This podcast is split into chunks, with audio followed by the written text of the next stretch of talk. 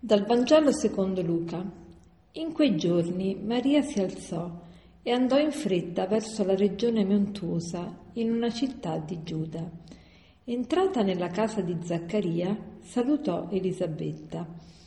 Appena Elisabetta ebbe udito il saluto di Maria, il bambino sussultò nel suo grembo.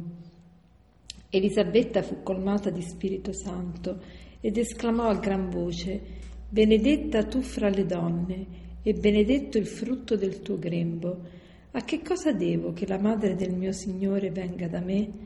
Ecco, appena il tuo saluto è giunto ai miei orecchi, il bambino ha sussultato di gioia nel mio grembo.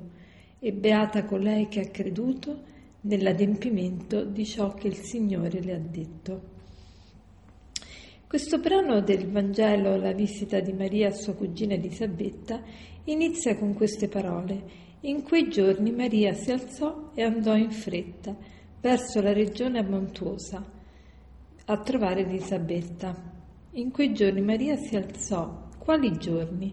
Si tratta dei giorni subito dopo che Maria ha ricevuto l'annunciazione che sarebbe diventata la mamma di Gesù. Quindi sono i primi giorni di gestazione. E che cosa succede di solito all'inizio della gravidanza?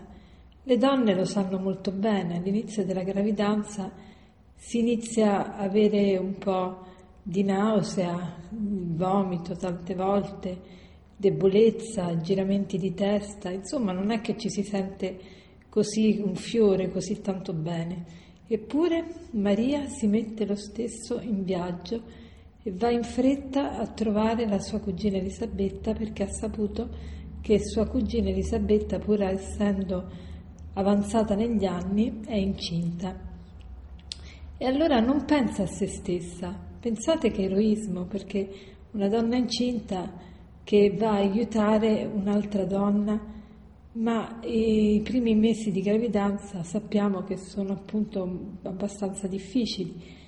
E Maria però si mette in viaggio lo stesso, e non è un viaggio con il treno o con l'aereo o col pullman, è un viaggio con i piedi o al massimo sul dorso di un asinello. Però Maria affronta circa 100-150 chilometri a piedi e arriva da Elisabetta. E una volta arrivata da Elisabetta, che cosa succede? Che si mette a servire Elisabetta, ad aiutarla per i preparativi della nascita del bambino, e la sua presenza provoca subito gioia nel grembo di Elisabetta. Il bambino Giovanni esulta, sapete i bambini come si muovono nel grembo della mamma, e Giovanni percepisce la presenza di Maria. Che cosa vuole dire questo brano per noi? Questo brano ci dice innanzitutto quanto è importante dimenticare se stessi e cercare di venire incontro alle esigenze degli altri. E quindi questo brano ci insegna l'arte del servizio. Quanto spesso noi, anche quando eseguiamo i compiti che ci vengono affidati, facciamo pesare il nostro aiuto. Magari a distanza di tempo lo continuiamo a rinfacciare, oppure borbottiamo dentro, fuori di noi, oppure diciamo aspetta un attimo. Invece sarebbe molto bello se subito facessimo quello che ci viene richiesto, anzi sarebbe ancora meglio se riuscissimo a prevenire le richieste degli altri e se non mostrassimo la stanchezza, il disagio affrontato, e tantomeno se evitassimo di lamentarci e rinfacciare quello che abbiamo fatto. Noi abbiamo il tremendo potere di annullare il valore di quello che facciamo e la gioia del nostro servizio.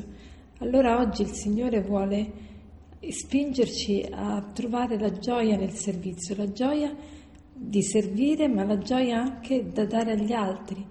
Perché come Maria, la presenza di Maria ha portato gioia a Elisabetta e al bambino Giovanni, così vogliamo che anche la nostra presenza e il nostro aiuto, il nostro servizio porti gioia agli altri.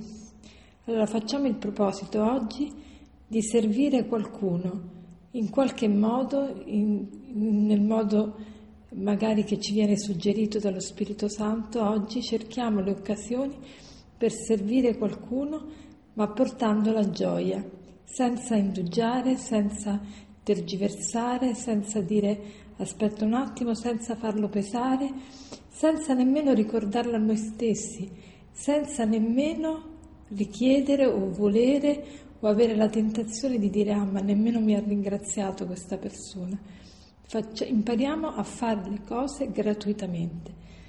E per concludere volevo citarvi questo aforismo di Tagore che dice: dormivo e sognavo che la vita era gioia, mi svegliai e vidi che la vita era servizio, volli servire e vidi che servire era gioia. Buona giornata.